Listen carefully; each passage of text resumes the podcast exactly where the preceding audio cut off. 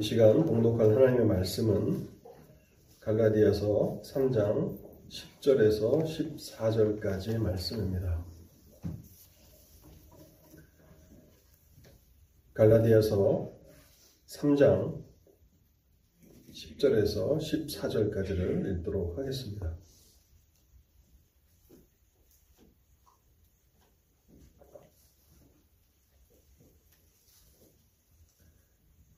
율법 행위에 속한 자들은 저주 아래 있나니 기록된 바 누구든지 율법 책에 기록된 대로 모든 일을 항상 행하지 아니하는 자는 저주 아래에 있는 자라 하였습니다. 또 하나님 앞에서 아무도 율법으로 말미암아 의롭게 되지 못할 것이 분명하니 이는 의인은 믿음으로 살리라 하였습니다.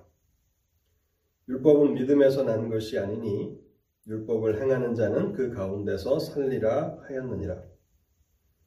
그리스도께서 우리를 위하여 저주를 받은 바 되사 율법의 저주에서 우리를 속량하셨으니 기록된 바 나무에 달린 자마다 저주 아래 있는 자라 하였습니다. 이는 그리스도 예수 안에서 아브라함의 복이 이방인에게 미치게 하고 또 우리로 하여금 믿음으로 말미암아 성령의 약속을 받게 하려 함이라. 아멘. 하나님의 은혜를 구하며 잠시 먼저 기도하겠습니다. 자비로우신 하나님 아버지, 오늘도 저에게 생명과 호흡을 허락해 주시고 또 건강을 허락해 주셔서 하나님 앞에 나와 하나님을 예배하게 하시니 감사합니다.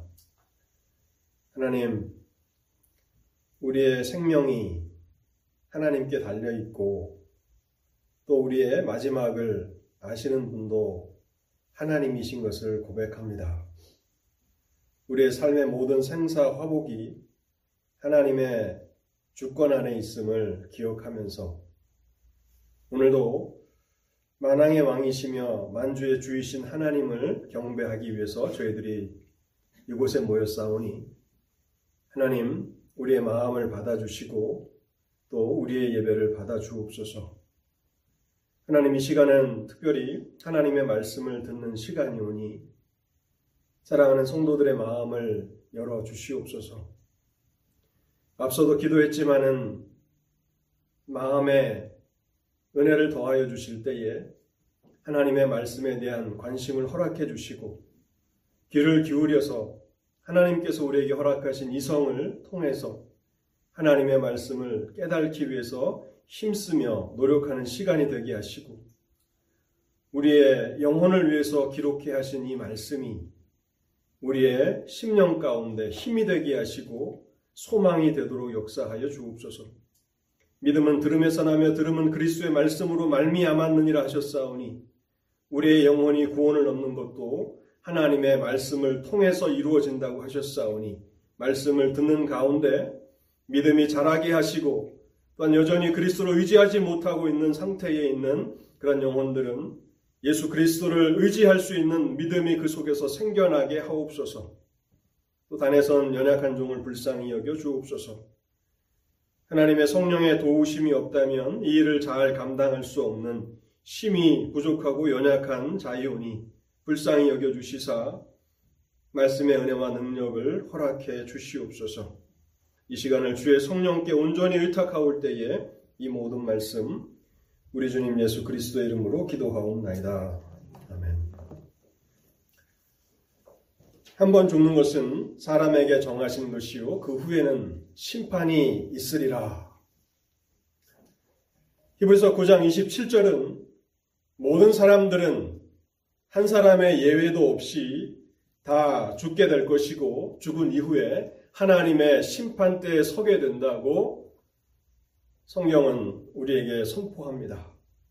그때에 하나님의 심판대 앞에서 하나님께서는 사람들을 의인들과 죄인들로 구분하실 것입니다.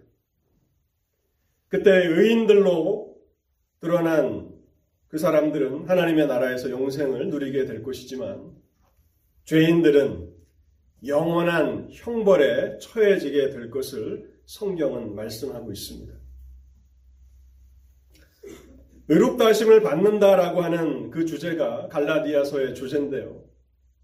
의롭다 하심을 받는다라고 하는 이 말은 하나님의 심판대에서 하나님께서 어떤 사람을 의인이다, 의로운 사람이라고 판결을 내리시는 그 판결을 말하는 것입니다.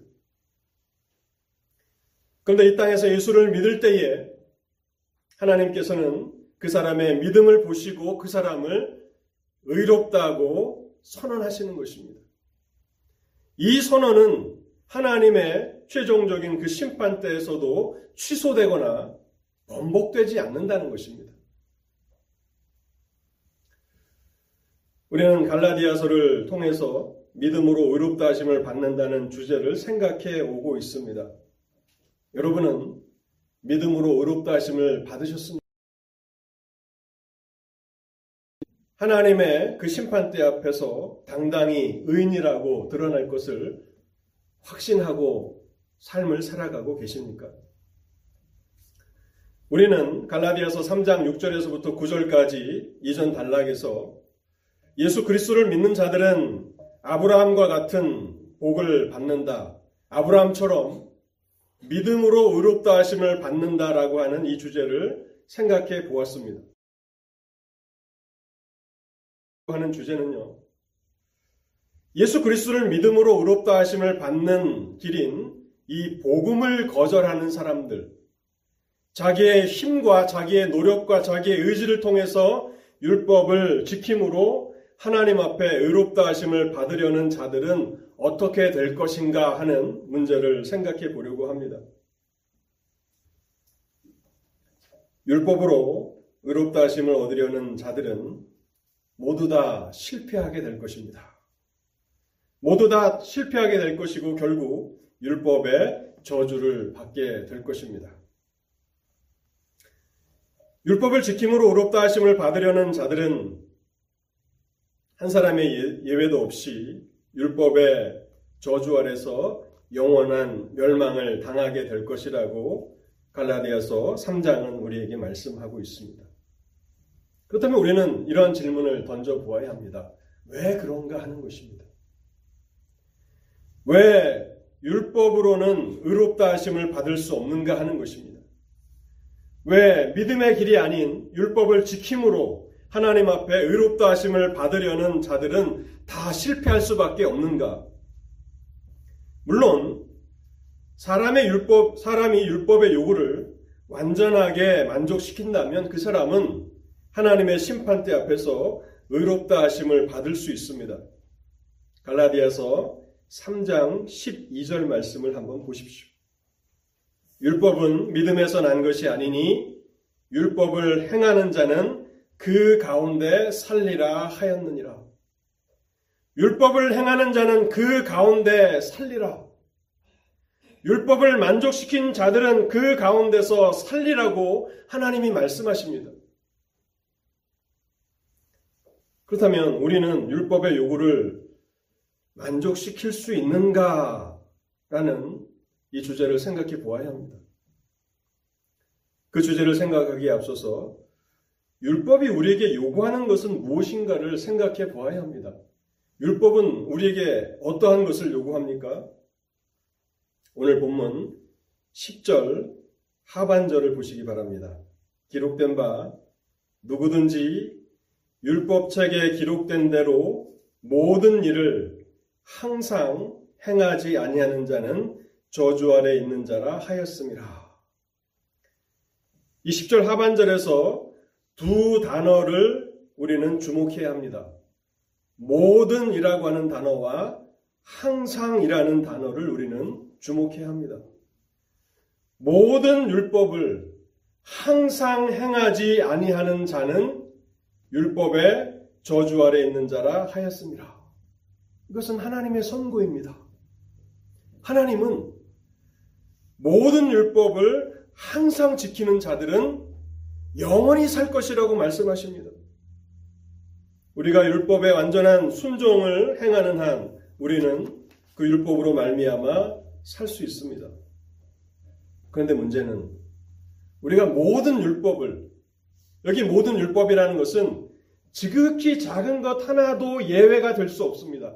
모든 율법의 조항을 항상 어떠한 순간도 예외로 인정하지 않습니다. 항상 언제나 완전하게 지키는 자들은 율법으로 말미암아 살리라고 하나님이 말씀하시는 것입니다. 산상설교에서 예수님께서 마태복음 5장 48절에서 이렇게 말씀하십니다. 그러므로 하늘에 계신 너희 아버지의 온전하심과 같이 너희도 온전하라. 여러분 하나님은 우리가 생각한 생각하는 것보다 훨씬 크신 분이십니다. 우리가 죽어서 하나님의 나라에 하나님의 은혜로 들어가게 된다면 우리는 놀라고 놀랄 것입니다. 우리가 이 땅에서 많은 시간 하나님을 생각하고 하나님의 위대하심과 높음을 생각해 보았겠지만 우리가 막상 하나님의 영광을 맞닥뜨리게 된다면 우리는 놀라고 또 놀랄 것입니다. 그것이 많은 믿음의 선조들의 경험을 통해서 드러나는 것입니다. 요한계시록 보면 사도 요한이 그 사도들 가운데 마지막까지 남아서 반모섬이라는 곳에서 요한계시록을 쓰지 않습니까? 그 요한은 예수님의 품에 누워서 음식을 먹던 그런 예수님의 사랑을 받은 그런 제자지 않습니까? 가장 주님의 사랑을 많이 받았던 사람이 요한입니다. 그래서 베드로가 예수님 앞에 질문을 하기 좀 어려운 게 있으면 요한에게 요한을 통해서 예수님께 그렇게 질문을 하기도 했던 그 사람이 요한입니다. 그런데 그 요한이 밤모섬에서 부활하신 주님을 뵙게 됩니다. 그때의 상황을 요한계시록은 그가 죽은 자 같이 되어서 엎드러졌다고 기록하고 있습니다. 요한이 생각했던 그 주님, 자신이 주님의 무릎을 베고 누웠던 그 주님이 신성으로는 하나님이신데 그 하나님이 얼마나 높으시고 영광스러운 하나님이신가를 그가 대면하게 되자 죽은 사람처럼 얼어붙은 것입니다. 그럼 하나님은 완전한 것을 요구하십니다. 우리가 말랐기를 통해서도 말, 생각을 해보지 않았습니까? 이 세상의 왕에게 드리는 그런 재물, 그것보다도 못한 병들고 또 저는 것, 흠 있는 것을 가지고 와서 하나님 앞에 예물을 드리는 사람들에게 하나님이 뭐라고 말씀하셨습니까? 차라리 성전 문을 닫았으면 좋겠다고 말씀하시는 분이 하나님이십니다. 아담의 타락 이후에 어떻게 인간이 하나님의 율법의 모든 조항들을 항상 완전하게 지킬 수 있습니까? 그것은 사실상 불가능한 것입니다.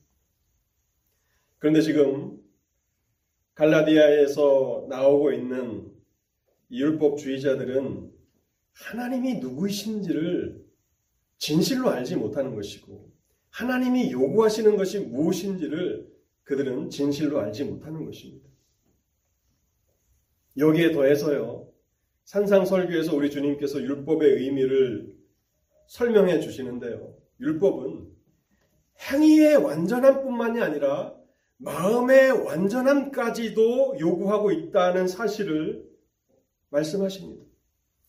율법의 모든 조항을 하나의 예외도 없이 항상 언제나 완전하게 지켜야 한다고 말씀했는데 그것은 행위의 문제뿐만이 아니라 우리의 마음으로도 그렇게 지켜야 한다고 말씀하고 있는 것입니다. 주님께서 예를 들어서 설명해 주셨는데요. 살인하지 말라는 계명은 단순히 형제를 살인하지 않는 그것에서 그치지 않고 마음으로 형제를 미워한다면 살인하지 말라는 그 계명을 이미 범한 것이라고 말씀하고 있지 않습니까? 간음하지 말라는 그 명령도 마찬가지입니다. 실제로 간음을 범하는 그 행위뿐만 아니라 우리 마음 속에서 일어나는 그런 음욕조차도 품지 않아야 한다고 말씀하고 있는 것입니다. 이러한 율법의 요구를 생각할 때에 사람이 율법의 요구를 그것도 모든 요구를 항상 언제나 완전하게 지킨다라고 하는 그것은 불가능한 것입니다. 그래서 바울은 내가 전한 복음 외에 다른 복음을 전하면 저주를 받을 것이라고 말씀하고 있는 것입니다. 인간이 갈 수 없는, 인간이 도저히 행할 수 없는 그 길을 가르치는 사람들이 바로 율법주의자들인 것입니다.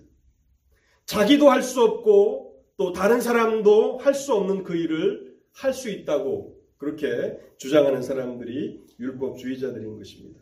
자기 스스로를 율법의 저주 아래 가두고 그래서 필연적으로 불행과 비참과 영원한 멸망을 초래하는 사람들이 바로 율법을 통해서 자기의 의를 쌓는 것을 통해서 하나님 앞에 의롭다 하심을 받으려는 사람들입니다. 근데 갈라디아서 3장을 읽어 나가다 보면요. 하나님께서 이미 선지자 하박국을 통해서 사람은 율법으로는 의롭다 하심을 받지 못한다는 사실을 말씀하셨습니다. 11절 말씀인데요. 또 하나님 앞에서 아무도 율법으로 말미암아 의롭게 되지 못할 것이 분명하니 이는 의인은 믿음으로 살리라 하였습니다.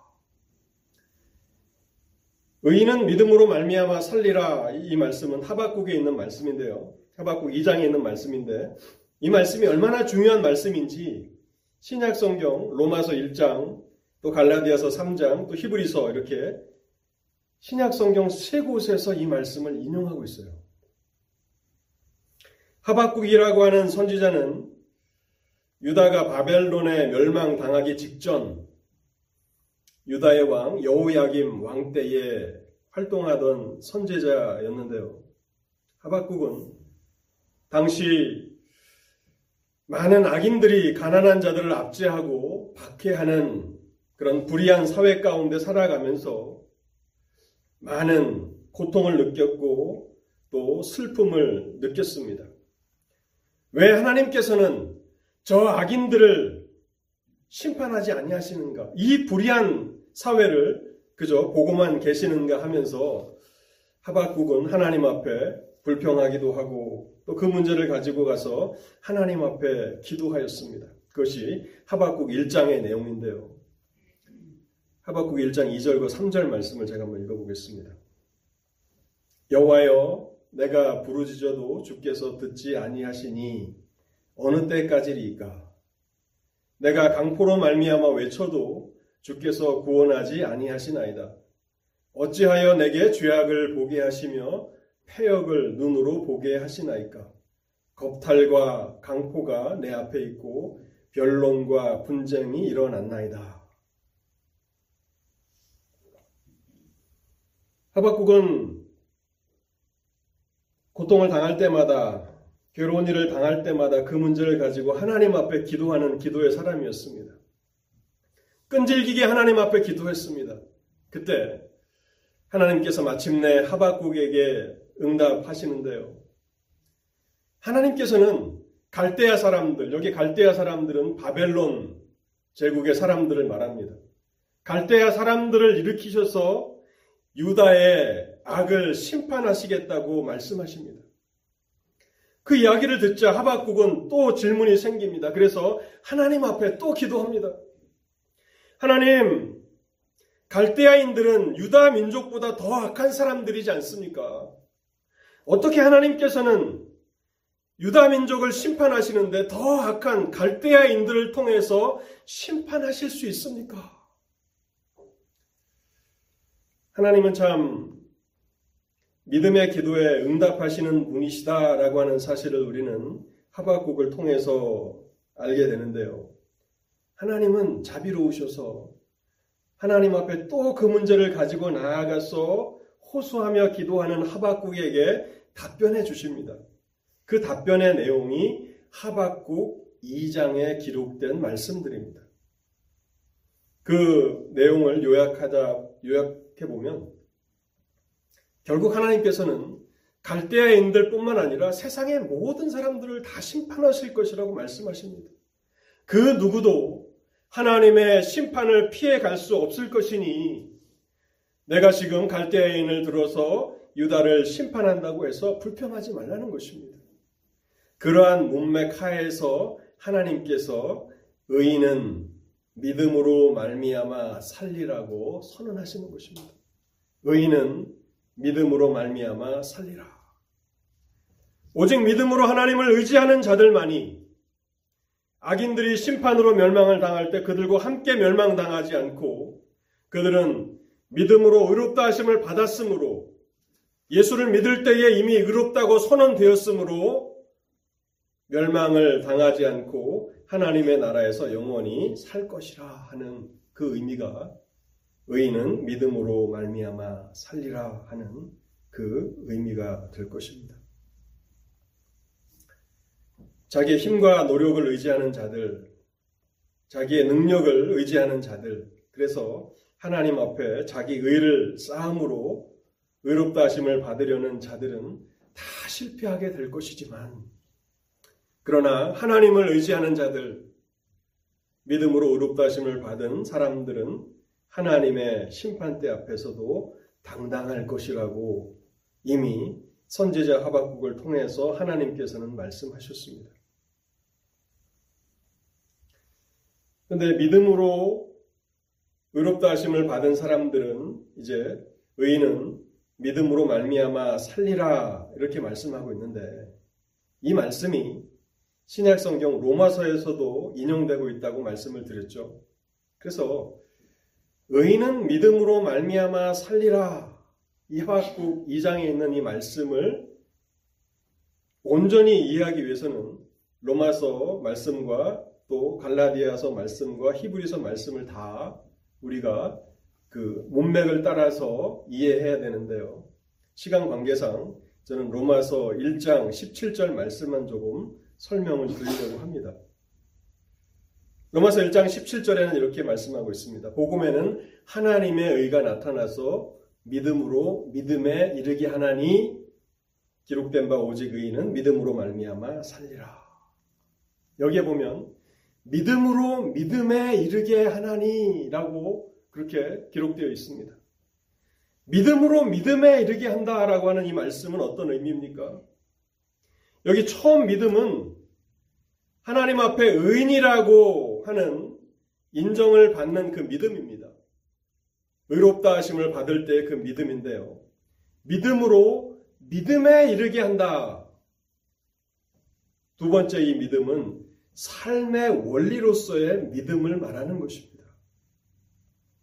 결국 의인은 믿음으로 말미암아 살리라 하는 이 말씀은 처음 성도의 삶의 시작도 믿음으로 시작하지만 결국 마지막까지 성도의 삶의 원리는 믿음이다라고 하는 그러한 의미를 담고 있는 것입니다. 하박국은 불의한 세상 가운데서 의인들이 고통을 받고 악인들이 형통한 것처럼 보이는 그 세상을 살아가면서 많은 눈물을 흘렸고 괴로워하였고 그래서 그 괴로움을 가지고 하나님 앞에 기도하였던 기도의 사람입니다. 아무리 자신의 생각으로 하나님의 섭리를 이해해 보려고 해도 그것을 다 이해할 수가 없었습니다. 그럴 때마다 그는 믿음으로 하나님 앞에 나아갔습니다. 하나님 앞에 호소했, 호소했는데요. 그래서 하박국을 보면 하박국에 많은 그 기도가 나와 있습니다. 하박국 2장 1절에 보면요. 내가 내 파수하는 곳에 서며 성루에 서리라. 이것은 비유적으로 쓰는 그런 표현입니다. 하박국이 마치 그 망대에서 그 밤에 그 적군이 오는가를 보는 그런 보초병이 되었다 그런 말씀이 아니라 이것은 비유적인 표현입니다. 그 밤새도록 그 성의 안전을 지키기 위해서 적군이 오는가를 살피는 그런 파수꾼처럼 그렇게 하나님 앞에 자신의 의문점을 가지고 자신의 괴로운 심정을 가지고 하나님 앞에 기도하고 하나님의 응답이 오기를 인내로 기다렸다는 것입니다. 내가 내 파수하는 것에 서며 성루에 서리라. 그가 내게 무엇이라 말씀하실는지 기다리, 기다리고 바라보며 나의 질문에 대하여 어떻게 대답하실는지 보리라 하였더니 이 뒤에 하반절에 그것을 설명해 주고 있습니다.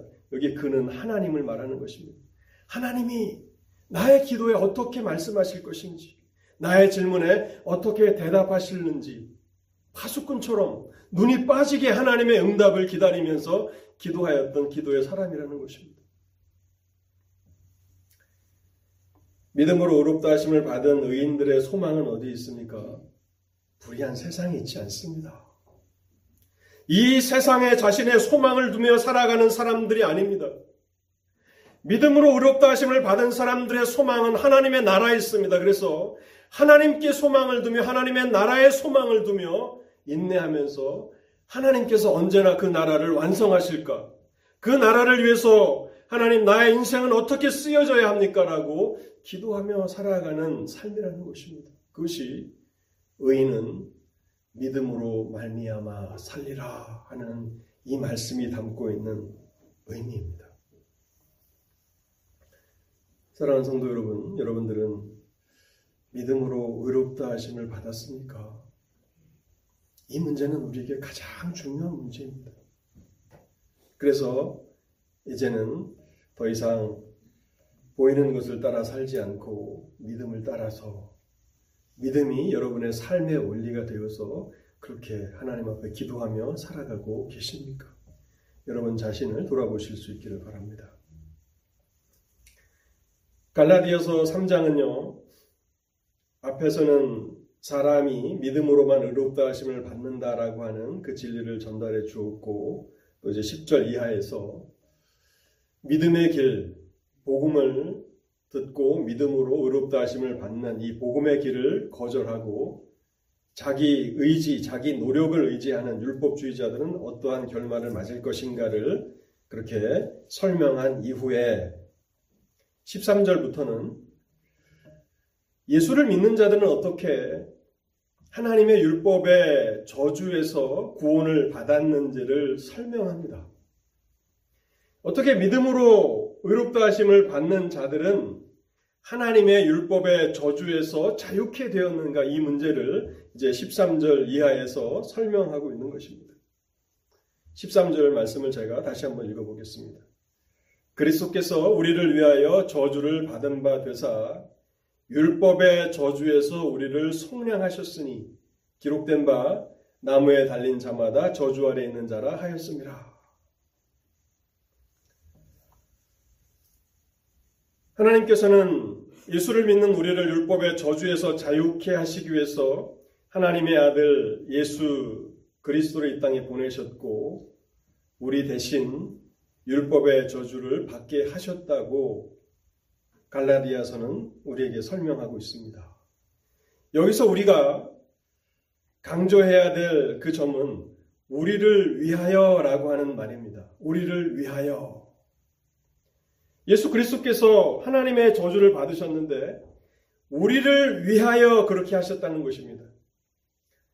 여기 위하여라고 하는 단어는 헬라어로 휘페르라고 하는 단어인데 위하여라고 번역될 수도 있지만 대신하여라고도 번역되기도 하는 단어입니다. 고린도서 5장 14절에서는 대신하여라고 번역을 했는데요. 그리스도의 사랑이 우리를 강권하시는도다. 우리가 생각건데 한 사람이 모든 사람을 대신하여 죽었은즉 모든 사람이 죽은 것이라. 그래서 위하여라고 하는 번역도 좋은 번역이지만 대신하여라고 번역하는 것도 좋은 번역입니다. 그래서 둘 중에 하나를 택하기보다는 양자의 의미를 같이 생각하는 것이 훨씬 더 유익할 것입니다. 갈라디아서를 쓰고 있는 이 바울은 그가 회심하기 전에 죄를 회개하고 예수 그리스도를 믿기 전에 예수 그리스도는 그분 자신의 죄 때문에 죽었다고 생각했었습니다. 예수는 예수 자신의 죄 때문에 하나님의 저주를 받아 죽었다 하는 것이 회심 전 바울이 예수 그리스도에 대해서 생각했던 그러한 결론이었습니다. 바울도 예수 그리스도에 대한 많은 이야기를 들었을 것이고 어쩌면 먼 발치에서 그리스도를 그리스도의 설교를 들었을 수도 있습니다. 그분은 좋은 교훈을 가지고 사람들을 가르쳤던 훌륭한 선생이었고 또 많은 선한 일들을 하신 분입니다. 근데 바울이 이해할 수 없었던 것은 그가 유대인들이 생명과 같이 지키는 안식일을 범한다는 사실이었습니다. 성경에서 하나님께서 안식일에 대한 그 강조를 얼마나 하고 계시는지 우리가 구약 성경을 읽어보면 잘 알게 되는데요. 유대인들에게 있어서 예수를 죽여야겠다라고 생각했던 것은 안식일에 병자를 고치는 것을 목격한 이후에 그들이 그렇게 결심을 하게 됩니다. 물론 주님께서 안식일에 병자를 고치신 이 사건은 주님께서 의도하신 일입니다. 병자를 고치심으로 안식일이 어떤 날이 되어야 하는지를 가르쳐 주시려는 그런 의도가 있는 그런 행동이셨는데요. 안식일은 아무 노동도 하지 않고 그, 저 육신의 쉼만을 안식만을 취하는 날이 아니라 적극적인 그러한 의미를 되살리셔서 하나님을 예배하고 이웃에게 선을 베풀고 우리의 영혼을 돌아보는 날이다라고 하는 사실을 가르쳐 주시기 위해서 그렇게 안식일에 병자들을 고쳐 주신 것이죠. 지금도 그 예루살렘에 가면요. 저도 이제 예루살렘에서 살다 왔던 어느 교수님의 이야기를 들은 것인데 예루살렘의 그 빌딩에 가면 평소에는 쓰지 않는 엘리베이터가 있답니다. 그러니까 안식일 전용 엘리베이터가 있는데 안식일을 철저하게 지키는 그 유대인들은 한20% 정도가 된대요. 그런데 그 사람들이 워낙 강성하기 때문에 안식일 법도 만들어서 모든 이스라엘 사람들이 그 안식일법을 지켜야 되는데 철저하게 노동을 금하는데 안식일 날 엘리베이터 버튼을 누르는 것도 안식일법에 위배된다고 생각하는 것입니다. 그래서 안식일에는 그 엘리베이터는 버튼을 누르지 않아도 모든 층에 다 서는 거예요. 1층부터 2층, 10층까지 뭐 있다면 1층부터 9층까지 다 서는 거예요. 또 내려올 때도 9층, 8층, 7층 다 서는 것입니다. 그래서 버튼을 누를 필요가 없게 만들어 놓은 것이 안식일 전용 엘리베이터라고 합니다. 그러니 전기가 얼마나 낭비가 되겠습니까? 그래서 평일에는 그 엘리베이터를 쓰지 않고 안식일에만 쓴다는 것입니다. 그만큼 철저하게 아무 일도 하지 않는 것, 그것이 유대인들이 안식일을 잘 지키는 그런 법이었죠. 주님께서는 그것은 안식일을 주신 하나님의 그 의도를 온전히 담고 있지 못하는 것이다. 정, 적극적이고 긍정적인 것, 생명을 살리는 일을 해라. 평소에는 자기 먹고 사는 일 때문에 바빠서 하지 못했다면 복음을 전하고 하나님의 영광을 위해서 쓰고 여, 러분의 영혼을 위해서 그렇게 사용하는 날이 되어야 한다라고 하는 것을 가르치시기 위해서 의도적으로 그렇게 안식일법을 깨뜨렸는데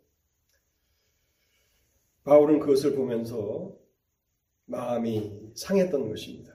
그리고 무엇보다도 바울이 도저히 예수 그리스도를 따를 수 없었던 또 한 가지 이유는 주님께서 하나님 아버지를 나의 아버지라고 부르시고 나와 아버지는 하나입니다. 라고 주장하시는 그 주장을 바리새인의 교육을 받았던 바울은 용납할 수가 없었던 것입니다. 그것은 자신과 아버지를 하나라고 얘기한 것은 신성 모독에 해당하는 죄가 분명했던 것이죠.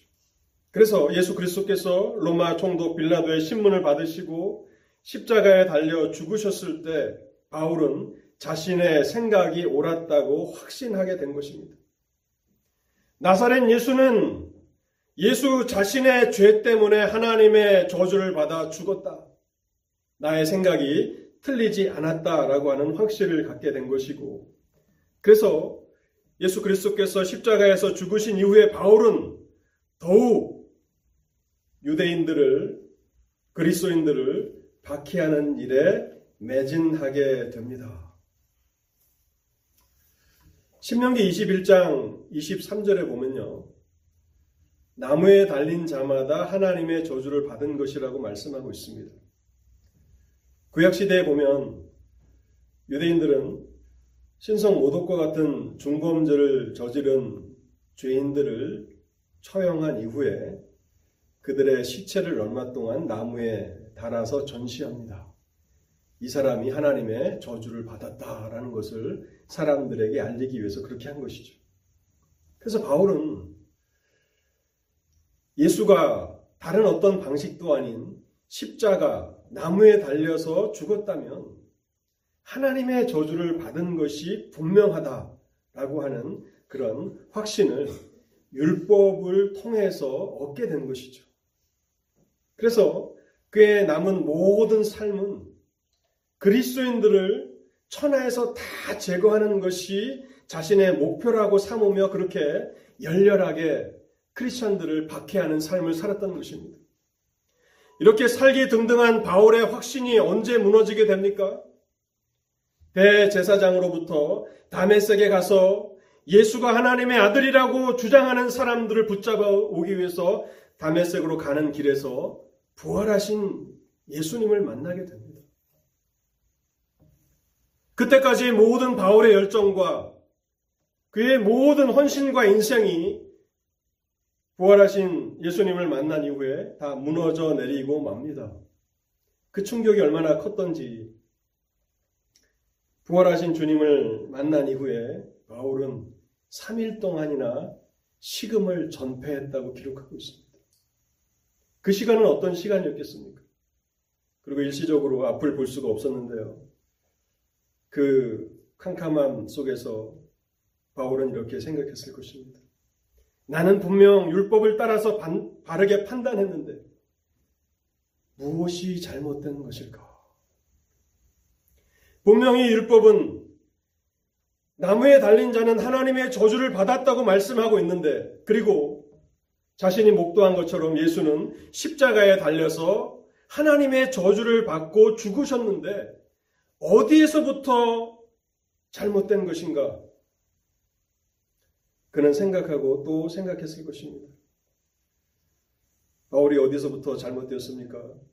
바울이 예수님께서 하나님의 저주를 받으셨는데 예수님 자신의 죄 때문에 하나님의 저주를 받으셨다고 생각한 그 지점에서 잘못된 것입니다. 바울이 다 틀린 것은 아닙니다. 예수 그리스도는 하나님의 저주를 받으시고 십자가에서 죽으셨습니다. 그런데 예수 자신의 죄 때문이 아니라 우리를 위하여 그렇게 저주를 받으셨다라고 하는 사실을 미처 깨달지 못했던 것입니다. 우리를 위하여. 이 우리를 위하여라고 하는 이 말을 갈라디아서 2장 20절에서는 이렇게 쓰죠. 나를 사랑하사 나를 위하여. 하나님의 아들 예수 그리스도가 십자가에서 하나님의 저주를 받으시고 죽으셨는데 그 저주를 받으신 것이 나를 위하여 그렇게 하셨다라고 하는 사실을 미처 깨달지 못한 것입니다. 그는 그의 죄 때문에 죽었다라고만 생각했고 나를 위하여 우리를 위하여 그렇게 죽으셨다라고 하는 이 사실을 깨달지 못했던 것입니다. 아마 꿈에도 생각할 수 없었던 그러한 주님의 사랑과 희생이었던 것이죠. 어떤 누구가 하나님께서 피조물을 대신해서 죽으신다라고 하는 그런 아이디어를 생각이나 할 수 있겠습니까? 고린도서 5장 16절에 보면요. 이런 말씀이 있습니다.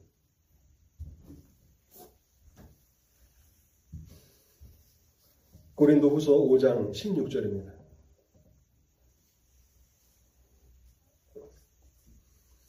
그러므로 우리가 이제부터는 어떤 사람도 육신을 따라 알지 아니하노라. 비록 우리가 그리스도도 육신을 따라 알았으나 이제부터는 그같이 알지 아니하노라.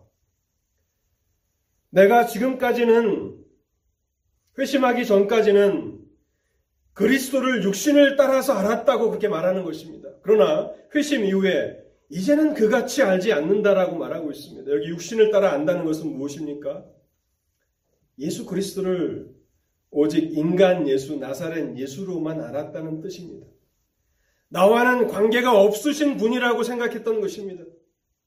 그는 그의 죄 때문에 하나님의 저주를 받으신 분이라고 생각했던 것입니다. 그런데 이제부터는 그렇게 알지 않는다라고 말하는 것입니다. 그분은 우리를 위하여 저주를 받으신 것입니다. 나를 사랑하사 나를 위하여 저주를 받으신 것입니다.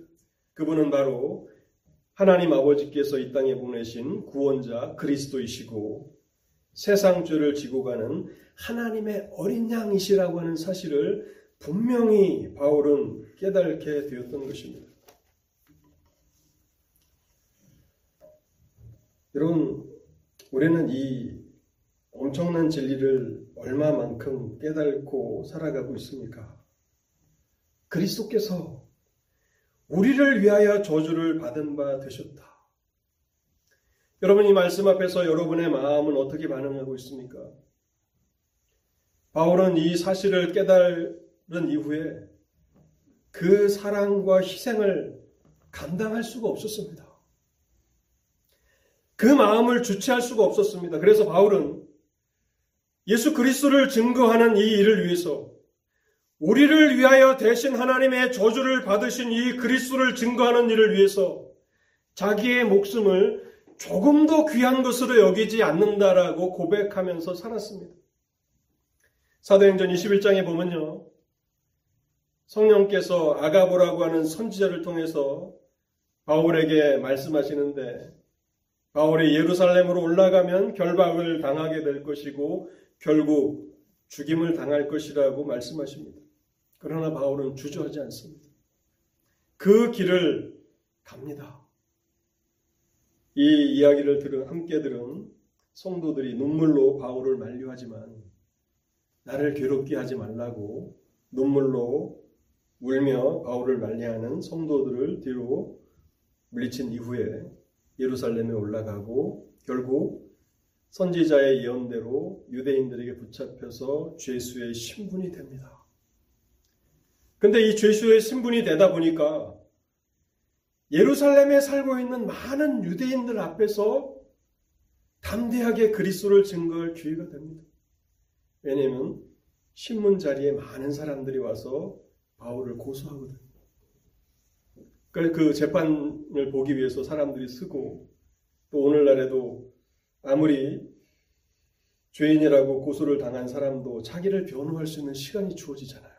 그 시간을 통해서 예루살렘에 살고 있는 유대인들에게 예수 그리스도를 담대히 증거합니다.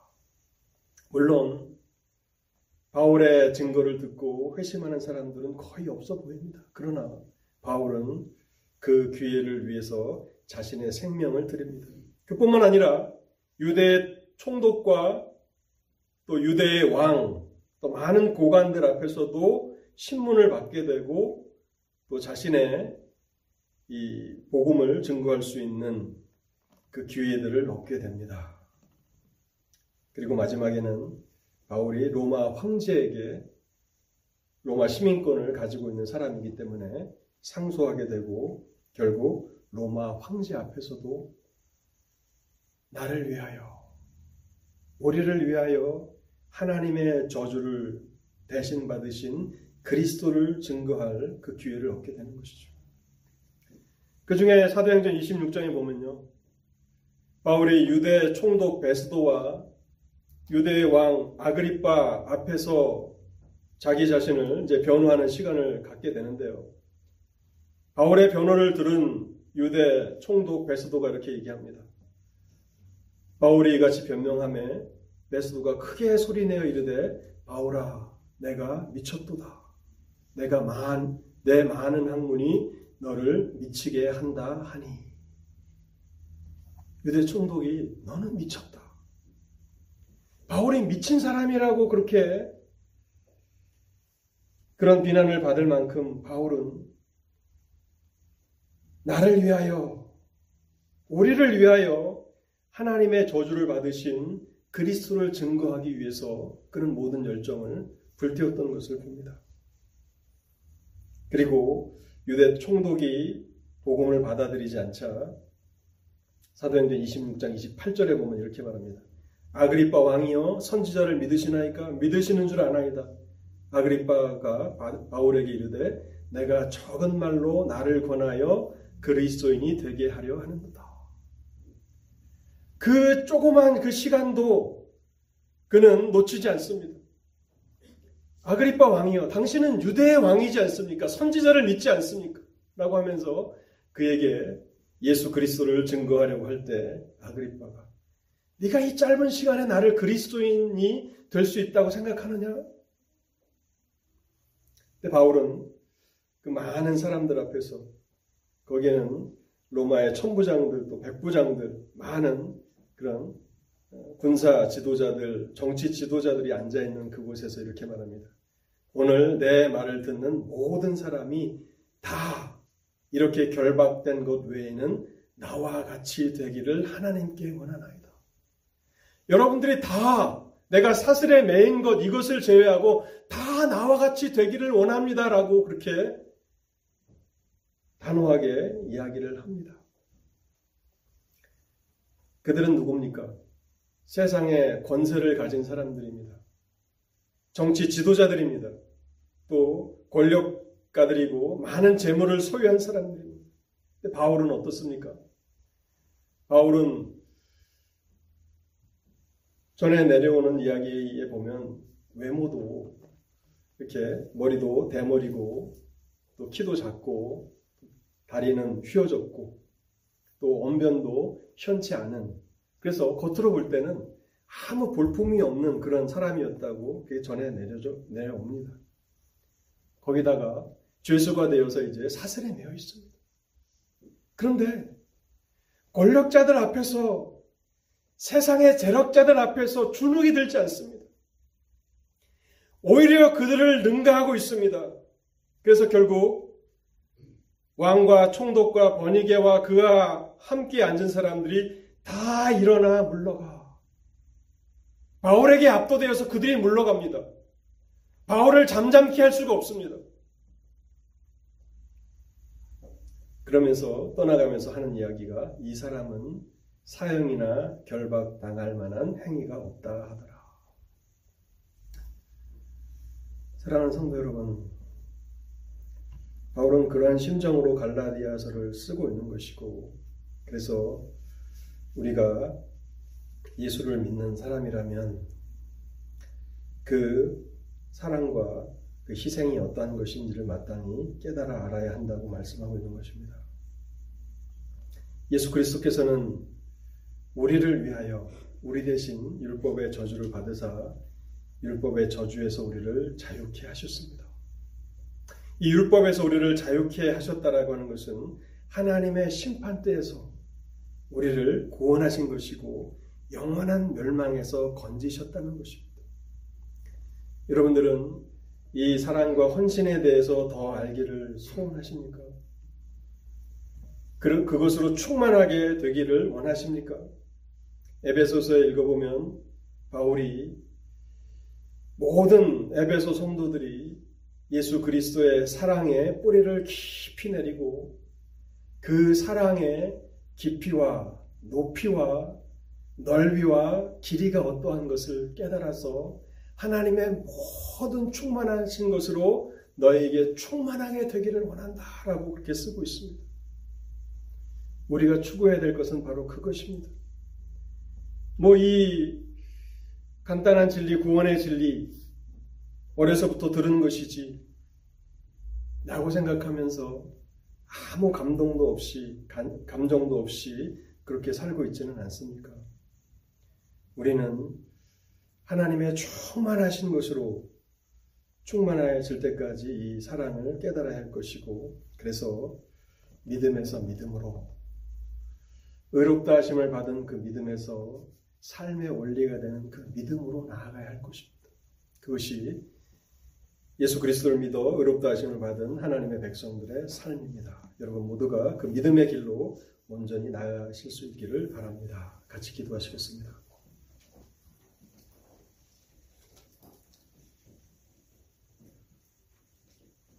하나님 아버지,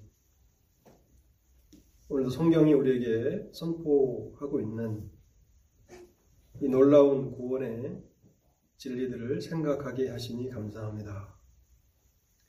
하나님, 우리의 이성이, 우리의 머리가 이것을 이해한 것이 이 진리를 다 아는 것이 아님을 알게 하옵소서. 하나님, 우리가 이 진리 앞에서 우리의 마음으로 반응하게 하시고 또한 우리의 의지가 이 진리 앞에 온전히 반응하게 하심으로 바울이 이 진리를 깨달은 이후에 자신의 생명을 귀한 것으로 조금도 여기지 아니하며 그렇게 자신을 위해서 대신 하나님의 저주를 받으신 그 주님을 위해서 살았던 것처럼 또 우리가 교동문을 통해서 읽었던 에스더가 죽으면 죽으리이다 라고 하는 그런 심정으로 하나님을 섬기며 살았던 것처럼 하나님 아버지 우리 또한 이 놀라운 영광스러운 감당할 수 없는 이 진리 앞에서 그렇게 감사함으로 감격해함으로 반응하며 살게 하여 주옵소서. 하나님 그래서 이 시대 가운데도 이 진리를 깨달은 하나님의 백성들을 통해서 하나님의 나라가 확장되게 하시고 여전히 예수 그리스도를 믿음으로 하나님 앞에 의인이라고 하는 선고를 받을 수 있는 이 길을 알지 못하여서 멸망과 또 저주가래 저주 아래 나아가는 자들에게 하나님의 복음이 전파되도록 저희들을 사용하시고 또 이 땅의 교회들을 사용하여 주시옵소서. 이 모든 말씀 우리 주님 예수 그리스도의 이름으로 기도하옵나이다. 아멘.